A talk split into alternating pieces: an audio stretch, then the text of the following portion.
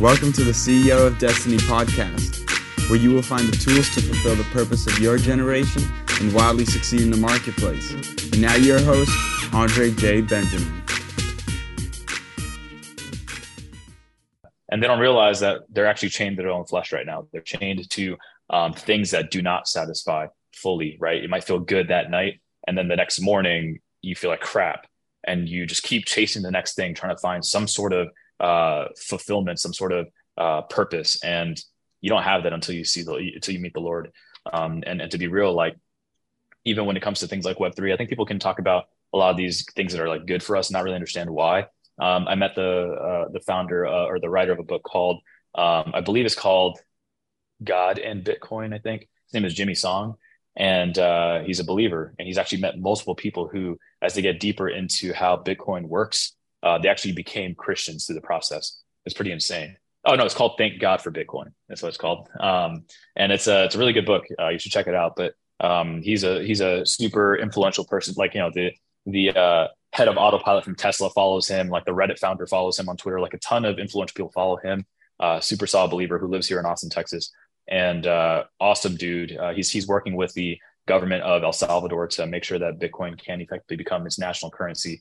Um, but he truly believes that um, God's going to use technology to win more souls to, to, to the faith, which I'm really excited about. When you when you think of as we're wrapping up, I want to I, I want to and you tell me how we are on time because I just have a couple more questions. You're muted.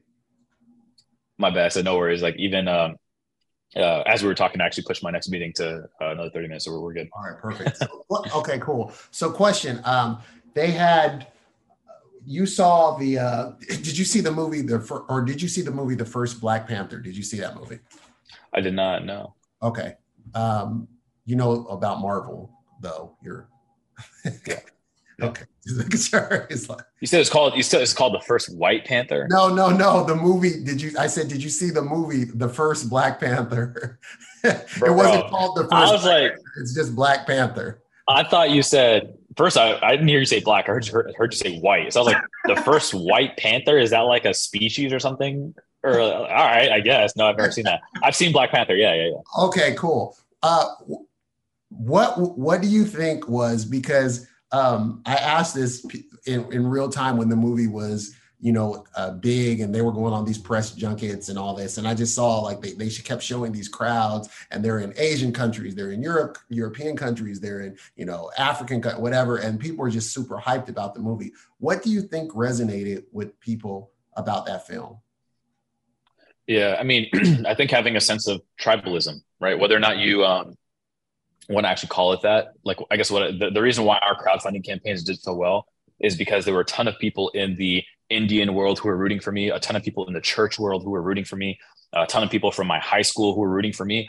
And the similarity between those three different areas, I mean, people from my college, whatever, uh, was that they had a sense of tribalism. Like, oh, that's that's that's it's like it's like if you have a, a sports team that you love, like if you love the you know if you love the Seattle Seahawks, for example, like that's your tribe, right? Like that's that's your what you're rooting for. And I think that one thing that I really uh, uh, appreciated about uh, Black Panther was well, first off, I think that America is not very cultural to begin with, as much as we want to be. Um, we want to be a very multicultural type world, but it's like a lot of people are kind of just not, especially the the the silent majority. They don't really care to really engage in those types of things. Uh, I think kind of uh, central or centralized uh, loud voices are just in the cities. But then we see kind of the rest of the United States and essentially how Trump won his election. Uh, it's like those are mainly people who don't really engage with the culture much. So one thing I appreciate of um, Black Panther is it gave you a sense of purpose to root for something, if that makes sense. And that exists in other ways, but in other stories. But a lot of it is still sort of has an underlying individualistic type uh, root to it. Whereas with this, they added added in a little bit more culture to it uh, to show you kind of like um, the family behind it and like uh, the, the, sort of the the roots behind a lot of what was there. And so um, I think that what really um, a lot of people don't realize is that tribalism is good in a certain type of sense. Like I think it's important to still be united together. Uh, like even one one cool thing about being an American is um, part of our tribe is being multicultural, being aware of what other people. Because you go to other countries, like you go to Spain and everything is Spanish culture. You go to India, everything's Indian culture. You go to China, everything's Chinese. And it's like those aren't bad things in and of themselves, but when you go there, like there's no appreciation for any other culture if you're not part of that culture.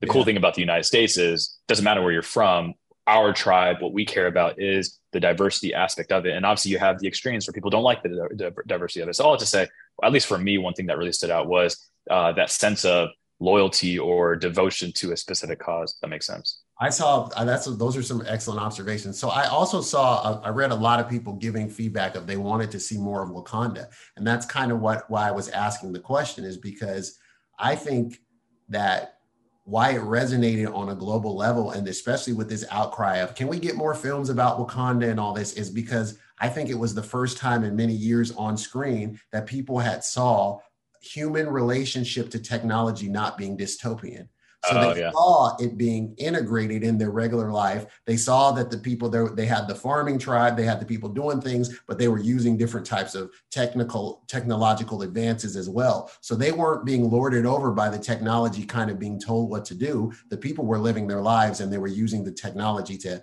you know, serve their purposes yeah. and make things more efficient. So I thought that was fascinating. And I was curious, yeah. someone, especially in the tech sector and yeah, I, role. I think that uh, technology actually does that already a lot more than we think. Meaning, um, the only reason why something like a TikTok can even exist is because it's on this form factor, right? Meaning, if if if I if, if in order for me to um, appreciate or be able to use a TikTok type product by going to a specific movie theater that had it on a big screen or something like that, if that was what was required to get that type of app into the hands of people or into to give people access to that, it wouldn't thrive as much as it does on a phone. And so it has to exist in a form factor, yeah, that already integrates in society. So here's another example. Um, I remember like a couple days ago, I was on another podcast and they were talking about how um, uh, like like integration of technology into the current fabric of society. Like uh, I remember, you know, 15 years ago, even even even 10 years ago, when I was, um, or I guess eight years ago, when I was doing the PhD at Georgia Tech, and we were talking about autonomous cars and things like that back then there was this whole thing of like I think the movie I Robot came out a few years before that, and they had this thing called like a car matrix where all the cars on the road are able to perfectly kind of uh, coordinate with one another for the perfect flow of traffic because they're part of this car matrix. All the cars are talking to each other, all that type of stuff. But in reality, when Elon Musk started creating Tesla, the reason why Tesla started thriving was able to create self uh, full self driving um, was because it was aware of the fact that not everyone's going to have a smart car to start with and we had to figure out what is where is society at today and how do we bring them step by step into a future as opposed to pretending we could wipe all the cl- cars off the planet and just start with this car matrix start over and i guess my i guess my the point of what i'm trying to get at is when it comes to any type of technology that um, wants to find itself to become woven into the fabric of how society is today uh, first off i would argue that all technology that is successful has to do that mm. because mm. we don't have a clean slate like even things like airbnb right it's probably one of the most uh, disruptive type technologies. And I say that use that word very um, not not trite, but very intentionally. Like Airbnb was so countercultural that uh, most people resisted it like crazy. But then when the housing market uh, crisis happened, people were like, "Crap! I need additional income. Like I have no way to rent this stuff out. No one wants to have anything to do with houses." And then Airbnb found out a way to also ultimately disrupt the hotel industry and like repurpose houses for that. So it actually perfectly wove into our society. Likewise with Uber and Lyft, with the advent of the smartphone, now you can have this in your pocket. And there's GPS data and all that type of stuff. Like it, it, it so, so, my point is, um, these companies could not exist in other contexts. It had to happen when it happened. Um, likewise, when it comes to any type of technology, you know, if people say like uh, things like TikTok, like they're uh, a lot of people point their finger at TikTok to like make fun of it. There's a lot of things I actually think that TikTok did very cleverly, and TikTok is obviously now kind of realizing how addicting of a platform they built and they they're actually experiencing user churn because of its addictingness. What I mean by that is once a person realizes, crap, I just spent eight hours scrolling, Absolutely. they then delete they delete the whole app. Yep. And TikTok will start having people deleting the app. And so in order to prevent that to have longevity, they have they incorporated this thing called digital well-being where when you're on the app, you give yourself a timer to shut down the app within you set the time. So either 45 minutes or an hour, whatever it is and then as opposed to deleting the app. So TikTok is like, we'd rather you not use this thing eight hours at a time yeah. and then delete the app. We'd rather use it one hour a day every day for the rest of your life. Right. So all I have to say, like, uh, even things like TikTok, those aren't things that um, screw up the current society. It's these technologies can only thrive if it's woven into the fabric of current day society. So the reason why immersed couldn't take off five years ago is because people didn't have that problem. There was no likewise moving exactly. And so for people to have a fear of, well, I don't want people to be stuck in their apartments and just have this headset on all day.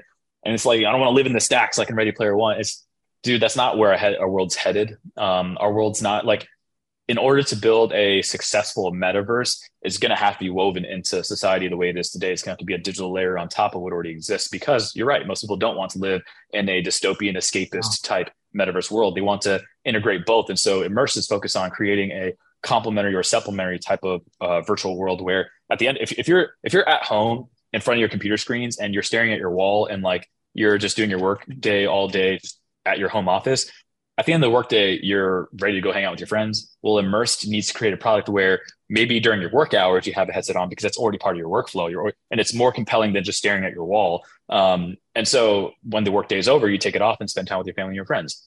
Where where Zuckerberg is pushing a narrative where, well, we want people to like play basketball in VR and surf in VR, and it's like I'd rather you do that in the real world. Um, and, and, I don't think you're gonna you're not gonna find utility there for a long time. Maybe for uh, kids who um, you know want to be uh, you know, six foot eight like LeBron James, but they're not in the real world, yeah. and they want to do that in VR. Okay, maybe someday you'll see some yeah, of that like there. escapist, like addition to I can't, I could never do this in real life, so I'm gonna yeah. go do this here. I definitely exactly. addition. It was funny because there's this uh, game that's going crazy viral right now called Gym Class VR, and uh, have you heard of this? It's uh, yeah, literally millions of players right now in VR. Like like millions of daily active users using this in VR now, where uh, everyone can dunk and so what happens is you have your controllers and like you're just going up in VR and you're like dunking on this dude. And it's it's not normal basketball. This is more like slam ball. Slam ball's fun, but it didn't replace the NBA. Uh, street ball was fun. It did not replace the, the NBA. Um, and you know, you go to Sky Zone, you have like the, it's, so it's the same. It's just a virtual version of Sky Zone, Absolutely. right? You, you you have these trampolines, you dunk on people, but you do it in VR, and it's you know you don't have to, you don't get physically tired nearly as much. Uh, and it's fun, dude. The smack talk on there is so bad. It's so bad. It's like you've probably seen your kids play video games. You hear people cursing online. Oh crap! I don't want my kids listen to that. Yeah, it's a bunch of that crap. It's so bad, bro. So if you go to TikTok and type in gym class VR, little kids are cursing each other out, just like yeah, mother like you know, just like dunk on each other. It's so bad, man. So, the point is, uh, I don't believe that a lot of these things are going to replace the real world version of it. If the real world version of it is um, already enjoyable and and uh, and um, convenient. But if it's inconvenient or it's not or, or it's unpleasant, I think the virtual version of it will replace it, and I think it should replace it because so if you, it is a better version of it, then it should. So when you gave a when you just alluded to how TikTok had to put in some more guardrails because they saw that they were using they were having churn because people were like, I'm out, like this is uh, this has destroyed my life. Now it's interesting yeah. that the found, one of the founders in an article had talked about how they kind of made the app knowing that there were broken people and wanted to kind of capitalize off that. But then it's kind of like once it indexed to the point where they, you know, lost users, it's like, oh, wait a minute, come back. What do you think are some ways that people who are developers, so the developers that are watching this show right now that are saying, man, what could I do to gamify or to incentivize almost that um, combination or hybrid of you spent time in here, but we also incentivize you to go get into the real world and go get outside, get fresh air, go connect with the people. Yeah. Thank you for listening to today's episode. Do us a favor. If this was useful in any way for you, please go to iTunes and leave us a review. Reviews will allow others to easily discover the podcast. If you'd like more information and to receive a free download, rediscover your destiny, go to ceofdestiny.com. Thanks again and tune in next time.